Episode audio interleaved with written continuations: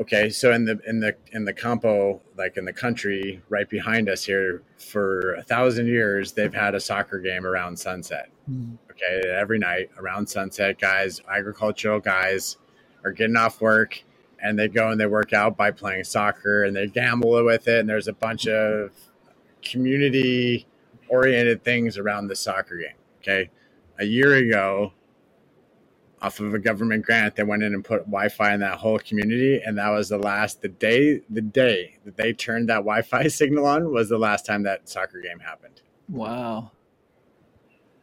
Okay, so are they not supposed to have internet back there? Where's that development and good and not because that's a piece of their culture that's going to be really hard to get back. Hey guys, Ryan here with another uncomplication. Uh, I got a treat for you today. I have an interview with my friend Pete. He is the co-founder in the Crypto Garden. Uh, he's been living down in Ecuador for 14 years, and we got on to talk about uh, the Crypto Garden. But then I just started peppering him with questions. I just wanted to know more about his experience in uh, a developing country. I just played a clip up front just to kind of tease you a little bit. This is a great conversation. It goes pretty deep into um, the values that would make someone pick up and leave the comforts of America for a, a, developing nation and all the things that he's seen in 14 years as that country has grown. We do circle back around and talk about crypto uh, towards the end. He has some really interesting perspectives, seeing all the corruption and things that happen in South America and how crypto can actually play a part in fighting it. So, yeah, this is kind of like a podcast. You know, put your headphones in, zone out, drive to work, go to bed, go for a run, whatever you're doing. Hope you enjoy it. Here we go. Cheers. So, let me ask you this. Um, and the cool thing about something like the Crypto Garden is that it is a community. So, you get all these people showing up. We were actually pretty surprised to see that our, um, our community is very global. Uh, I, I think it's the majority are outside of the United States. So, you get all of these interested interesting people from around the world. And um, you're one of them my friend. You you know kind of left this life that i'm living. You know we, we, we grew up in the same city more or less you know had a lot of the same friends. And then you just pieced out and moved to a developing country. Why? You know what what what is in your kind of dna that um, had you kind of leave this whole system and go find your value somewhere else Um, I well, part of it is is that um, I was just getting wrapped up into the American dream. We had just bought our first house. We were working two jobs, and our friends, our circle of friends, were just having the first set of kids.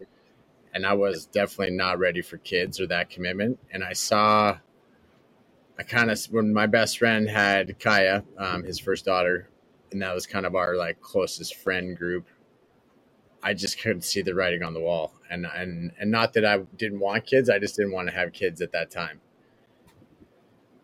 So then, when we came on vacation to Ecuador, we took a month off and we came to the beach. And I had been working for Countrywide Home Loans, which was like right in the epicenter of the 2008 crash, and that was the culmination of of leveraged money, right? Of all of it. And I was working corporate America. I came out of Mugs, which I got my kind of my entrepreneurial wings, and then went into corporate America to try to learn about that and and and to be honest, to make some to make some cash. And it just like when I was here on the beach, comparing it to what I was going back to, sitting in that cubicle and looking at spreadsheets and wearing a suit and tie every day, I knew that that was not right just for a fact. I was like, this is that's not what I'm supposed to be doing uh, with my life. And so my parents fortunately also had both been abroad. My dad had been working in Africa for a long time and in other places, and then my mom had also pulled a stint in Iceland. So to be not living in America and working in a foreign country wasn't that foreign for my my, my family personally. For Maija, it was super. Mm. For um, my partner, was super foreign. She had been from Alaska to Colorado, and and that's it. And I and I had moved around a bunch, so for me to move around, it wasn't that crazy. But to do it as a unit and to do it just a couple years after we got married, right after we were going to start buying houses and all that kind of stuff. So What was that conversation like with her? Was she on the same page? Was she not feeling the American dream, or was it some convincing? It was, well, to be honest, I she flew home to go back to work at the hospital, and I changed my ticket from going home with her and came back to the beach, and I actually put down ten thousand dollars on the restaurant, the bar, without actually telling her about that, and then. and then called her after the fact and was like, "Hey, remember when we were talking about moving to Canoa? Like, well, we just put our money where our mouth was a little bit, and so we should we're going to move back." And so the the deal was is that we could we would do it for a year. So that was our original agreement. And so mm we moved here August 26th in 2008. And so our deal was every August 26th, our birthday of moving here, we would um, our anniversary of moving here, we would have a, a, deal. If she wanted to go back, we'd go back. Huh. No questions asked. So, so when you told her that that you had put money down, she was coming back. Was she excited? Was she baffled? Like, what was that conversation like? Yeah, no, it wasn't totally foreign. I just don't think she believed me because I like the mm-hmm. second day I was in Canoa when I saw someone paraglide. I, I didn't know that was a thing. I didn't even know you mm-hmm. could fly like that. Maybe I had seen hang gliding, but I definitely hadn't seen paragliding and like the second day I was here when I saw that guy flying around the cliffs and there was like surfing and paragliding and you know, I was like, I'm moving here. And nobody believed me. I told a bunch of people. I told my best friend. I mm-hmm. told my, I think I even told my mom and dad. Like day two or three, they're like, "How is it?" I was like, "I'm moving here. I'm not fucking around. This is this is where it's at." And then just kind of for luck and for the support of a great family and my wife's being awesome and that kind of stuff, it just kind of kept falling down that path and they just kept working. Yeah. So that first year, I mean, Canoa has changed a lot. We visited you like maybe a year or two after you moved. And I remember like it was dirt roads all the way out. Like it was really hard to get to, very small community. That first year that you guys were there, did you ever question like what the hell are we doing? Or was it all yeah. positive? The first year was, the first year was hard. There was some year to year, uh, you know, and moving from, we're really lucky where we're from. Our poor people in the United States are are really fortunate, even the you know, from from international standards. We live inside. Generally, our poor people have electricity more or less. You know, on the, so that being right up amongst the poverty that was was more intense poverty where they're worried about if they're going to eat later today or tomorrow, that mm-hmm. kind of thing. That was a little bit different. And then just we didn't speak any Spanish or I mean, we, we could do the Ola chao, and cerveza and baño, but we definitely were not putting together sentences. And Spanish is tricky because you can go from Spain Spanish to Mexico Spanish to Ecuadorian Spanish to the coast of Ecuador Spanish is different all the time. And so even if you did, even if we had spoke Spanish, there's some level of relearning the local dialect. Hmm. So the first year was really tricky. It was godsend that we bought a business because that forced me at least to learn Spanish right away. I couldn't, we couldn't because we had employees that didn't speak English. So day one, we're doing charades and the communication thing was tricky. And Maija didn't talk for a year. She basically just did not learn Spanish for a year. And so, or talk on a level wow. where she's like a pretty chatty person, right? And like, and and I it's a little bit trickier for girls, I think, or at least for for my because I don't think girls can just like go to a bar and like buddy up like guys can. Guys can like belly up to the bar and like be buddies with that guy all of a sudden over like a sports game or something. And I think girls are a little more guarded than that maybe or something. So for it it just took her a little bit longer to make friends and to learn the language because you as a couple you can use each other as a crutch too right mm-hmm. so i was always speaking spanish so she didn't have to and so it was kind of like a year in, it was like, she was like, I'm just not making friends. And I was like, well, you just don't talk. you know, you haven't said anything in 12 months, you know? And so that was kind of a realization for her to jump into class. And then hmm. I think that first year was like the language barrier was, was tricky. And then also just like the local, like customs of like how to move through a new culture with, without offending everybody all the time which is which is tricky you know and then also not be being afraid to offend people just because you're trying you're not being it's not coming hmm. from a malicious place it's coming from a place of just not knowing hmm. and sometimes not trying is more offensive than trying and getting it wrong hmm. you know and so it's kind of that fine line where you're just learning the learning curve is so damn steep and that for me was the funnest part like i was in Hmm. america kind of in the learning curve at about you know not not i mean you, you can get as steep as you want. To get in the states i'm not saying you can't keep it steep but when you automatically wake up in a in a in a day and you don't speak the language you're going to be learning whether you want to or not. It's getting mm-hmm. shoved down your throat. So that was pretty cool. That was one of the positives of the hard thing of the first year i guess. Yeah, I was, I was going to ask because I mean, you've mentioned a few things, and I'm thinking from Maija's perspective, like, you know, personal safety, that just seems a little iffy. You know, you don't even have the language to ask, like, are we safe? Like, is this the right street to walk down? Like, you don't have that awareness. So, um, I guess what with with those challenges, what was happening that was special that was keeping you guys, you know, fighting that fight, staying committed, wanting to be there? Because it sounds like you were like in over your head from day one. What was the yeah the yeah payout? well um is the pace. Like you know being um a tuesday at noon and we're sitting on a patio with the breeze coming off the pacific and go surfing you know? And and so we set up a lifestyle to where if we work 20 hours a week there's something wrong you know? And so and and gringos have a lot of money but they don't have a lot of time. And, and america is a great place to make make a bunch of cash. Um, but you you you got to spend a lot of cash to make it up there as well. And so you end up kind of in this you're making a bunch but you're spending a bunch. And and meanwhile you're you know the city life to get to and from that's a lot of time. That shit adds up too. The, the commute mm-hmm. adds up as well you know? And so the thing that keeps us down here 14 years out is just that we don't really have to work that hard comparatively. We don't make that much money we make about $1200 a month.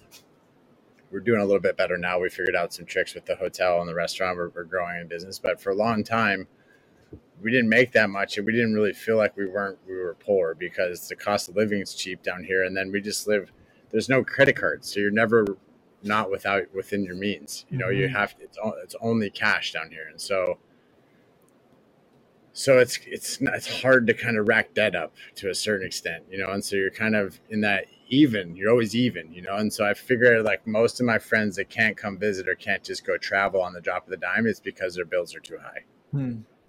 they got to keep keep on that wheel to keep paying that shit down to keep up keep their head above water you know and Yeah. so that's a big difference down here i mean because of poverty right you're, li- you're living you know poorly but in that you can't extend yourself too far to a certain extent i mean it's it's a catch 22 i guess but the pace the food the food's good man you're close to your food here we live in a fishing village so you're catching shrimp and seeing the food come in that day that you're eating. Everybody's farming around here.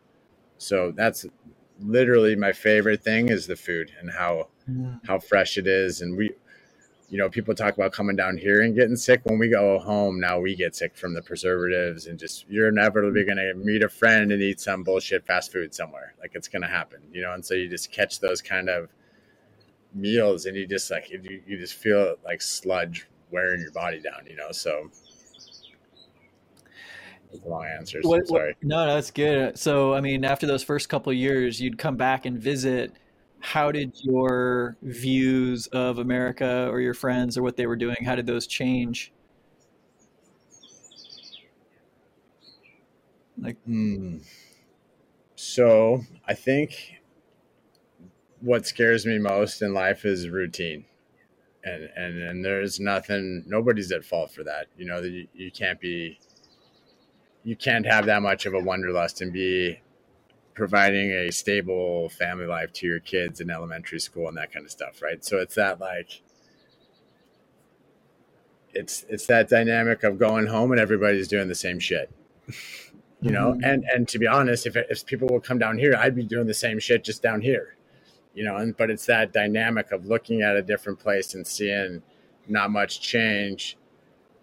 You know so that was that's kind of weird going over going home through the years how much doesn't change you know because there's not going to be in colorado there's not going to be a new i-25 that's that highway is going to go where that highway is going to go. You know what i mean? So but down here it's such a developing nation and a developing con- continent to be honest that they are putting in new highways you know, and they're building new bridges. And so you're seeing big federal infrastructure projects come in and like change it, you know, and, mm-hmm. and most of the time they're changing it for the better, you know, and for the better making stuff just more convenient. You know, convenience is expensive. It's a luxury that we take for granted, you know, and mm-hmm. so as it gets a little bit more convenient, it gets a little bit easier to live down here. Maybe maybe it's a delusion, but I have the sense when you talk about developing that a lot of the world is trying to get to an American level of convenience and transportation and you know you can buy everything you need at the store which is the exact opposite of what you're saying you really value down there do you ever find that conflict of values where the American way of life is pedestalized, and here you are saying, "Whoa, guys, you've got fresh food, dirt paths next to nature." Like, is developing yeah. good in that sense? Yeah, so that's tricky. So it's not it's not good or bad. It's just different, right? And so and, mm-hmm. and then and then there's like levels. There's like base levels. I think so. I literally, like you mentioned before, got to see this community come from being accessed here by a 12 hour bus ride by a tourist to now you can get here in five hours. And so, and then what that level of just basic infrastructure can do to mm-hmm. an economy, a local economy. So there's that. But then there's also like, okay, so in the in the in the campo, like in the country right behind us here, for a thousand years, they've had a soccer game around sunset. Mm. Okay, every night around sunset, guys, agricultural guys are getting off work and they go and they work out by playing soccer and they gamble with it. And there's a bunch of community oriented things around the soccer game. Okay. A year ago, off of a government grant they went in and put wi-fi in that whole community and that was the last the day the day that they turned that wi-fi signal on was the last time that soccer game happened. Wow. Okay so are they not supposed to have internet back there? Where's that development and good and not because that's a piece of their culture that's going to be really hard to get back. Yeah. you know and, and then it went from like a fully engaged community to the black mirror you know and so so yeah, so development is good, but then, then there's some unintended con- consequences sometimes that you get to see, and especially in this day and age with the with the rate of technology and where that's whole that hmm. whole thing is going. You know. Yeah, so, you know what? One of the things that I value about you is that you. I mean, you're a raft guide. Like you come back to Colorado, you go down. You know, really impressive rapids. You take people down in groups, and you just have this. Uh, I mean, it's confidence, but it comes from having been in the shit a lot and having been, you know, out of the boat a lot and knowing that you got to swim yourself back to get in the boat. So when we went into the Amazon, I had that just sort of confidence being with you that if shit went pear shaped, you know, like we would figure it out, we would, you know, get out of that situation. Um, and you also have with that like a, a level of sort of I don't know, it's like street smarts and just the wisdom that comes from being around people that are just, you know, living and surviving. And I remember on that trip in the Amazon, you know, there was a lot of moments that I probably, you know, signaled some discomfort or, you know, a, a question or a judgment about something. And you had relayed to me a number of these, you know, whether they were books that you were read or experiences that you had about, you know, observing other people's cultures. And you know you see someone who is you know doing a shit job for hardly any pay and as a gringo it's like man that's that's broken we need to fix that. And you kind of have this awareness of like yeah but that's how that guy's family eats if you take away that job now you're actually making the problem worse. I guess all of this is just a preamble to kind of tee you up. I'm, I'm really curious as an alien there you know you're an outside person you're you're witnessing everything how do you find your own balance between you know observing versus you know helping or or uh, influencing and keeping those um, kind of untangled if that makes sense?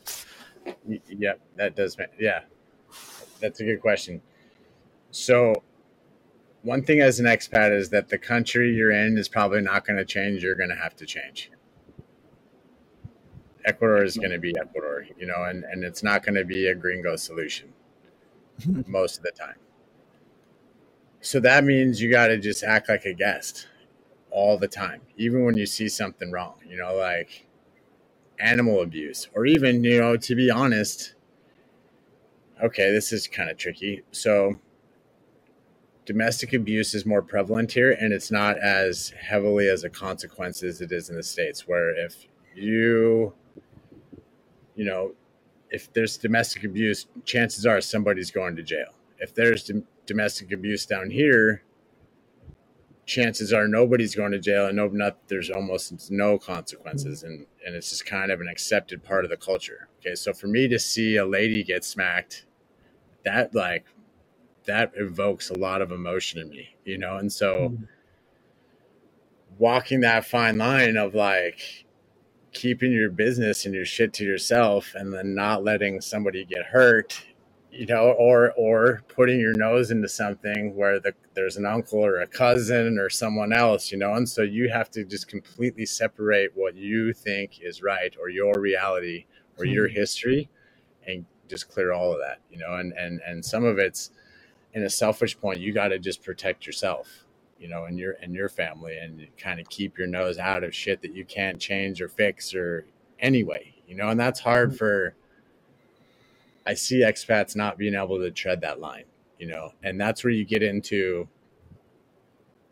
It's not good or bad; it's different, right? We're not better mm-hmm. or worse than them. We just come up with skin in a cat a different way than they do, and because of where we're from, right? We're, we're from we're from a very fortunate place where the base level of education is X, you know. And you can bitch about America all you want, but when but when you travel into less fortunate places, you get to see how fortunate we are, you know. And so, coming from that place of of of gratitude about how lucky I feel for my my family and my ability to get an education, I look at that as like a a really fortunate thing, not that I'm like a better than them thing, because I learned different things that because of my I call privilege, whatever, I don't learn because I'm privileged and they get to learn because they're not, you know? So like mm. I don't I'm not really good at fixing things. I'm really good at buying new things.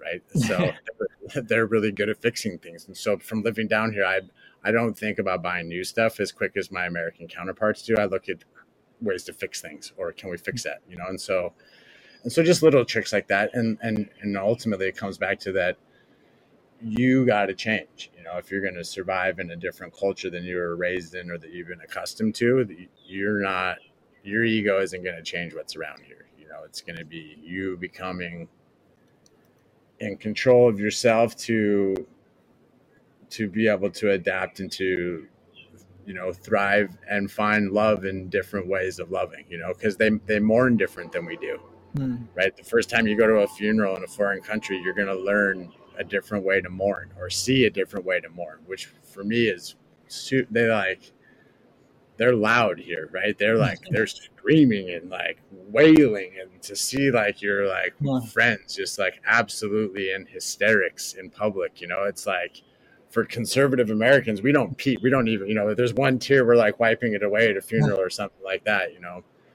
So just those kind of like really intimate things, you get to learn a lot about yourself and just different raw emotions. I get off the subject there again. Sorry. No, dude, and that take good questions. So, so, so I mean, I remember because you know we, we we went down and saw you a couple years after you moved down there, and then there were long stretches where like you know maybe I'd hear that you were in town, or I think you know I saw you up at the cabin one time, but I would always yeah. just sort of get this you know secondhand news about Pete and I remember when I heard that you were, I mean, the way that it was explained to me is that you were basically living through hell on earth because your little community there got hit by a major earthquake and your beachside paradise was suddenly collapsed buildings. Um, and yeah, so as a, sort of an outsider at first, who then kind of had a business and established themselves and then went through the chaos of an earthquake how did that change your participation in that community and what was that experience like going through like an actual disaster? Um, that was that was really tough. To see just the absolute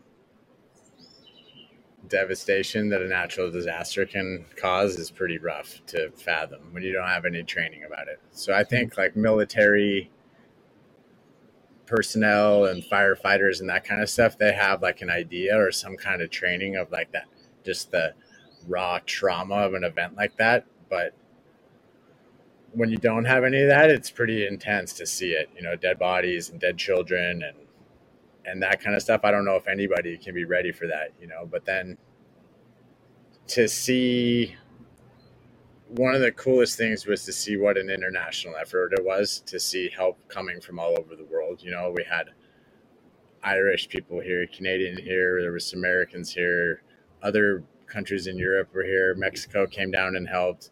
So that was that was, you know, that was a pretty cool thing. Um in, in the terribleness of it. um as far as from a personal level, we got a lot tighter with the community. We we funneled all that effort and kind of social trust that people gave us with their philanthropy when they were trying to help. They kind of funneled it through us, so we were able to organize a cleanup crew where we went in and uh, we we kind of recovered people's belongings amongst the rubble by hand before the machines got in there because once the machines come, you lose everything. So we kind of organized that, and, and through that, just kind of more like caring effort. Maybe it wasn't a big sweeping infrastructure thing, but it was more just like finding grandma and grandpa's photo album, that kind of mm stuff, which really went a long way. And then those those bonds that you make in those tougher times, those are longer lasting than the bonds you make at the good times. I think you know. mm And we're five years out now, and I still have great friends that were friendships forged in just absolute disaster, you know. So, um, so so that that's kind of a long term effect. It's you know, we go through the 7.8 earthquake. We have 80 people or so die in Canoa of a six of a, a village of like 6,000 people. So it, it was significant, you know, and and and some significant people. You know, one of my friends, Elvis, is cab driver. His wife's a teacher. They just adopted a kid. Building collapsed on them. So it, there's just some of these stories that were just gut wrenching. But then, you know, I'm still friends with Elvis's mom, and we still give each other big hugs and that kind of mm-hmm. stuff. So like that survivor kinship is pretty cool. You know, or we just mm-hmm. made it through something that was really tough and came out on the other end, and some people didn't. So there's that lucky feeling that we made it. You know. Um, but you know, there's a lot of things that were that weren't awesome. You know, like government, like donor dependency. You know, like watching how you can mess up a great intention about giving people supplies and then if you don't distribute it in the right way it doesn't get received well you know so there were some of those there's always going to be the unintended consequences you know and then and you hear you know kind of how these NGOs can screw things up. They have a bunch of money, but there's unintended consequences when you come mm. into these places and just throw a bunch of money around. And so to see those unintended unintended consequences firsthand was pretty interesting to see. Like, okay, they have millions of bucks, but okay, that doesn't matter if you don't do it right. Hmm. You know, it can actually make it worse throwing that much money at it. You know, so so that was that was an interesting kind of side note of it, you know, and then just the resilience of these guys. You can't keep these guys down, man. They're mm. there's something to be said of coming from where they've come of poverty to to keep their chins up in tough tough circumstances, you know. I don't know if Americans in some of the posher spots could be that resilient, you know. Just because you're living in the streets, like their houses collapse, right? And there there is no federal, there is no help coming for a while, you know. So to just from the sheer time of how long it takes to build a house, like you're, it's going to take a second to recover that, you know. So similar to the South and Katrina, I think I think that was similar, mm-hmm. just that magnitude. When there's just that many people, it just takes a while to recover, you know. Has the has the town recovered now? Would you say? I mean, well, it did, man. We were doing really good, and then this pandemic just pulled back again. You know, and that's something that's like, that's the difference. Is that that's everybody. That's not just poor mm-hmm. Ecuador, right? That was the whole world, and that was where it was the realization that the help's not coming, guys. You know, yeah. this isn't going to be. This is ourselves fixing ourselves. This isn't the earthquake where millions, you know, half a billion dollars came to help. That there's none of that this time, you know. So to be honest, it's really rough because of the, we're a tourism spot, you know, and so with all of the PCR testing to get in and out, and I don't care either way what your opinion is on that, but it just makes traveling logistics harder. You know, as you don't just jump on a plane and pop to the beach anymore. You mm. before you jump on a plane, within 72 hours, you got to get something stuck up your nose, and then let's say your plane gets bumped, and then you're, you're, you know, just on down the line. So traveling is trickier and COVID's been really hard on us. The earthquake we did, we recovered pretty well because we had so much help. Um, but this has been a harder recovery path for tourism mm. for us for sure. What does that do to the community in terms of um, just that poverty line, maybe creeping closer and closer to people's heads that might have been above the water for a bit? Does it, you know, does it increase crime? Does it increase yeah. Un- yeah. comfort? Like, what does it look like when a community is squeezed like that? Crime goes up, petty crime goes up, robberies go up, um, you know, and and people go back to their roots, right? So kids that maybe weren't going to be fishermen or fishermen now, you know, they're going back to doing kind of the artisanal stuff where you you don't need any tourism to make money off that, you know. So, but but then again, that's that's a, it's a waterfall effect because the fish goes to the restaurants that are feeding the tourists.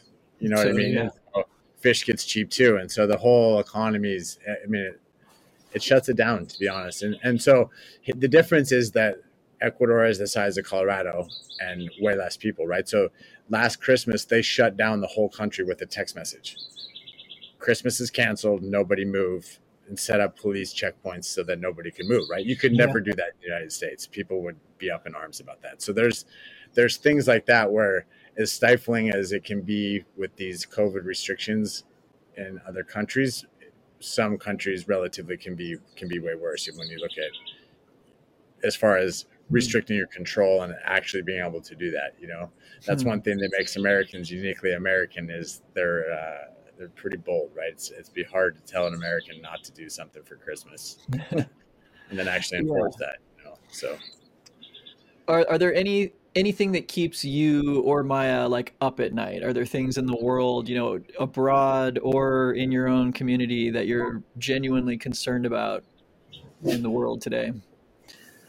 Um, you know, one thing being internationally and how much control they have on on us moving. You know, I'd be it would be a bummer if I couldn't make it back if one of my friends or family got sick. You know, if I had to be somewhere and that kind of international travel is being controlled, that's that's and I'm not I'm not losing sleep over it to be honest, but those are kind of like the current pandemic things, you know, that could kind of go wrong for us. That would be that would be terrible.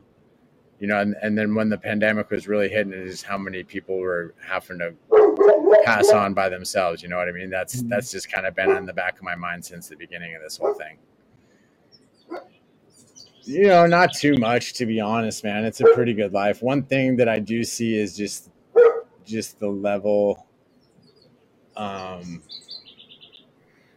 I love America and I love being American. I'm proud of where we are and there's some American hate going on, you know, for whatever reasons and I don't really care about the reasons, but and that's been a continued thing for me for 14 years across political things. I don't care about mm-hmm. that. But what I do see that doesn't make me proud to be America right now is the amount of fear that's getting shoved down your guys' throat. And, and it's working. You know, like mm. just there's just a level of anxiety that I've never seen before. You know, and it's not one thing that you can put your finger on. And it's and it's the world, you know, but I think down I think America's elevated a little bit and I think it comes from the media, you know, and just because we don't have media like we do up in the states, we don't have the 24 hour CNN or Fox News. I don't even have a TV. I've never had a TV, you know. But when you go home, when I go to America, TV is a centerpiece in the living room, you know. So something's on that thing some way, you know. When if you're just flicking through cable news, chances are there's some kind of scary shit coming through there, you know. And so mm-hmm. just from the style of the culture that we have, where we have TVs in living rooms, and that's kind of what we base. It's easier for them to funnel fear into us, I think, up there, and it's easier for them to raise anxiety levels. And by them, I don't mean any conspiracy theory thing. I just mean it in general. So, um, I just think I just think it's it's a tough time to be an American right now with the political mm-hmm. strife, with the way we were economically already, not saving a lot of money, mm-hmm. living in pretty leveraged situations from our housing, buying, you know, maybe a little more car than we can afford. That's American. You know, that's the American way is being leveraged and working our asses off and paying it off and coming out anyway, you know, but you mix it, sprinkle a little COVID on there and kids can't be in school. You know, there's a lot of jobs to take over. And I think it just turned the pressure up a little bit. And, and so you're seeing it, you know, I'm watching my friends marriages get in trouble, you know, and you're seeing just the other something's gonna pop. If you squeeze something that's that tight, it's gonna pop out one end or the other, you know. And so you're starting to see different levels of uh, stress kind of manifest mm. themselves in different ways up there. So, with your uh, wisdom that you now have living on the beach for 14 years, I mean, you look like a pirate. I think you live that lifestyle. I'm very proud of you for that. If you were to write a book to, you know, send back home that encapsulated, you know, just the philosophy that you found, some of the highlights of your worldview, what would you title that book and what would you put in it? Whew. It's fun. We were actually talking about this, a friend Paul Ronto and I. We were, we were talking about how to write a book called How to Be 40 and Not Suck. Um, because we're all around that age right now. All of our, you know, we're around 40, you know, and so this is like the crux in your life, right? You're halfway through. Mm-hmm. I don't know if we get another shot at this ride, you know. And so, how do you want to close the second half? And so, you know, statistics are at 40, you live to 80, right? And that's that seems pretty real when you look at uh, how long you're going to live, you know. And so, I don't know. I think really, really think about that, man. Like, I think about that a lot because I get to see how other people live so much because I live in a hotel. So I get to mm-hmm. constantly measure myself versus that guy's in Germany about my age, likes to surf. What's he do for a job? That guy is from Spain and this. So I get to see a bunch of different international me's, peers, basically, and how, how they're doing different stuff. And I think like look up and and and look at yourself and see where you're doing and see where you want to be in three years. Because if you actually have a plan, you can get there. You can do anything in three years. You know, from completely change your career to change your location to change a lot of things in your life. If you look three years out from where you were three years before, you're a different person. Mm-hmm. You know, and so I think people just kind of get in the grind up there, man, and just work their 30s away right? And then they worked, and then now they're 40, and they're like, holy shit, am I going to work my 40s to 50s away? Hmm. And so, and so, think about it and talk about it. Like, what do you want in your life? Because you're running out of time, you know. And and to think that you're not is a, a very American thing, I think, because you can see it in how much vacation we have compared to internationally. Like Europe, Europeans have a minimum of 30 days vacation that's how we can tell who's Americans here is when they get here on Friday and like, hey, when do you guys, how long you guys want to check in? We're only going to be here three days. We have to get back to work. That's that's you're American 100 percent, you know. And so, how to be 40 and not suck is to have more time. And so, so to have more time, you got to you either have to make more or spend less. Those are the 2 mm-hmm. inputs, right? And so, at what at what ratio do you hit your happiest self? Right? Because to make more usually entails working a lot more to spend less, you just got to be happier with less shit. So sometimes it's easier to go that direction than it is to make a lot more money because to double your income, you're going to have to go back to school or you're going to have to do something else or whatever other crazy stuff is. You're, you're at 40, the chances of you making a bunch of more money are not that good. The chances of you coming up with a different lifestyle in the next 24 months to live within the, the, the income that you have, that's maybe a little bit more realistic, you know? And then set goals and go do shit, man. Don't get stuck in Netflix land, Walmart land, just doing the same shit. Set some goals, man. Be scared of the routine. The routine will kill you.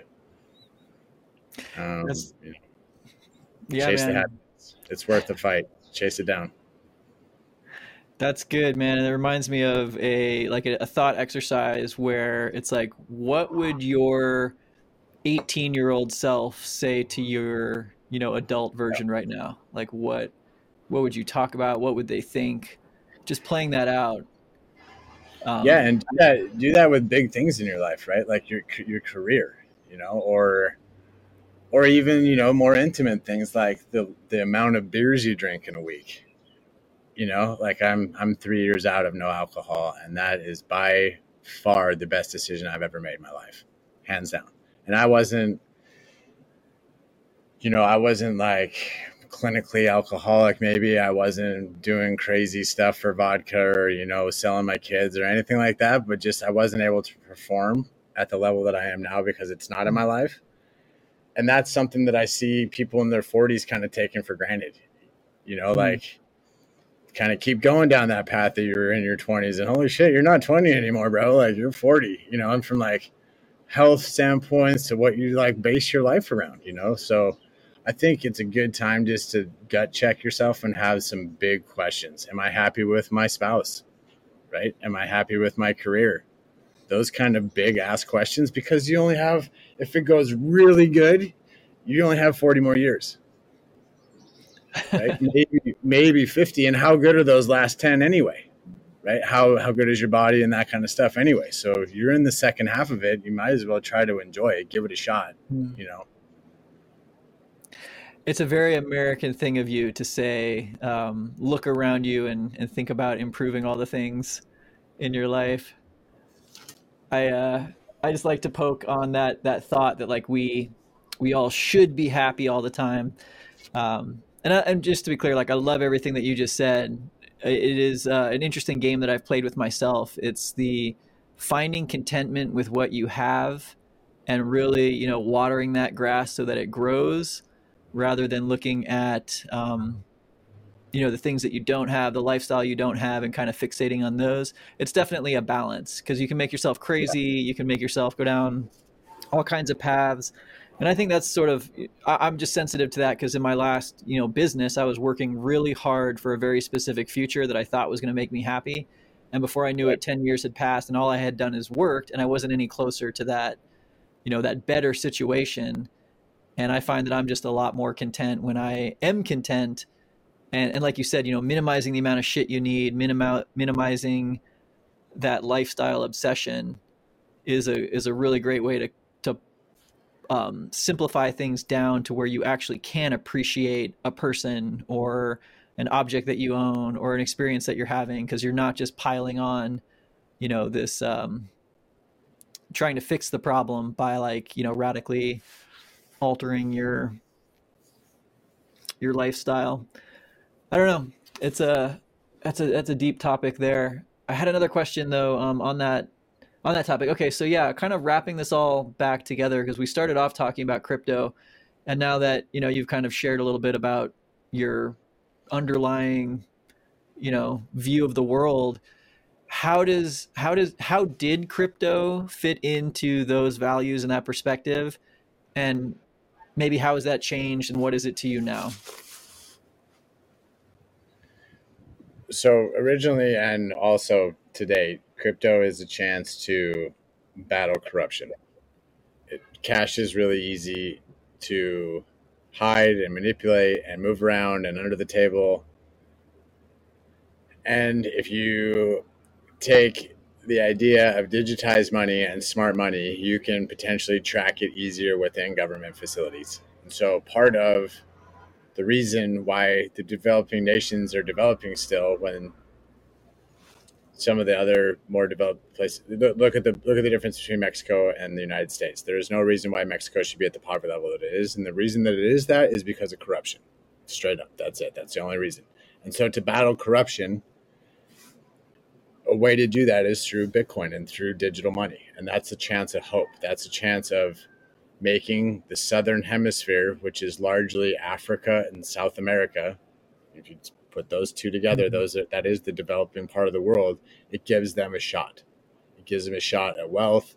It gives them a shot at financial transparencies within their governments. When you throw in smart contracts into the mix, where you can't give your uncle that has the water company under the table payments to move trucks for you and not the other guy. Little subtle stuff like that that we're we're beyond because of our ease of legislation, because of the consequences of our judicial system where you actually get in trouble for breaking the law and we have the wherewithal to enforce those laws, right? That takes money to do that, you know, and so it takes some lubrication. And if you can skip some of those trust steps through these politicians that come through banana republic style families that have run this continent since Spain came here back when Spain came here that's the only way to fix it. Because if mm. the people that are printing the money are also in power and have all the lawyers you can't beat them. So to see a shift of value from a fiat currency into a more trustworthy digital currency that's it's everything that crypto is right? It's it's the chance of telling the truth to people that need it the most. So I love it here and I love that part of crypto and that we're going to probably within our lifetime see a shift away from just outright there's always going to be corruption right? And i'm not saying america's not corrupt. We just it's just on a billion and trillion dollar level. Normal people like us don't get to see it. Down here normal people get to see the corruption because you can still buy a police officer for 20 bucks and a speeding ticket it happens every day so I'm not by no means am I saying that it doesn't exist in first world nations, however you want to put that. But it's a shot. It's a shot at least to to get it a little bit more equal, a little bit more fair from the haves and the have-nots. That's awesome, man. Such a good answer. And it really, I mean, it goes all the way back to that original coffee shop meeting where we were just so excited about the potential of some of these things not just for the get rich quick, you know, lottery slot ticket or slot machine lottery ticket, but that um, yeah, the the ability for humans to solve problems in new ways is really needed right now and just recognizing that this is a new frontier we wanted to be you know on the forefront of it. And even though we've kind of got you know kicked around by the market element i think it's still an exciting place to to hold hope and to maybe not just wait for someone to fix the problems, but to be talking about the problems and talking about the solutions.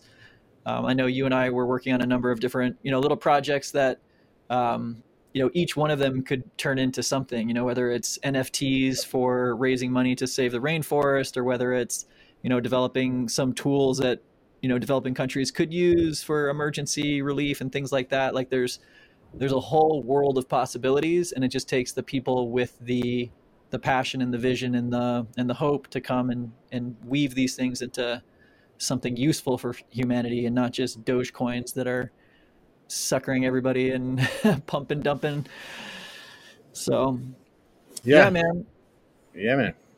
I like it. And you know and, and uh, just thinking about it there's no other aspect in my life where i talk and, and engage with ideas like this there's no i don't do it at my work i don't do it with my partner i don't do it with most of my friends right? To have most looking back on this last year most of my big level thought philosophical fun deep conversations have not necessarily been with friends or family. They've been with kind of random crypto people you know? And so that's what keeps me coming back is because sitting down with somebody that understands the philosophy of crypto can end up in these crazy conversations that are new you know, and they're fresh and it's not the same old shit. And it's not the same old way to run stuff. And it's not Democrat or Republican or it's not a bunch of other boring stuff to me. You know, it's these new conversations and a new way to set up the world that's that's gonna happen with or without us, I think. So Cool. That's probably a good note to end on, full circle. And I think it really highlights the value of the garden because it's just a container full of people that are having real world experiences and also coming together around this this conversation about what we value and how we want to um, yeah use that value to live better to solve problems and it's fun i'm excited to continue continue down this path and see where it unfolds and hopefully it brings us back down to canoes in the amazon and monkeys yeah. in the rainforest and yeah, more uh, sure. shared wisdom I'm excited about this year and see what it has. Soaked. Cool, dude. Well, that's probably a good place to call it, but that was awesome. I appreciate it. Yeah, dude. Thank you so much. You're good at that.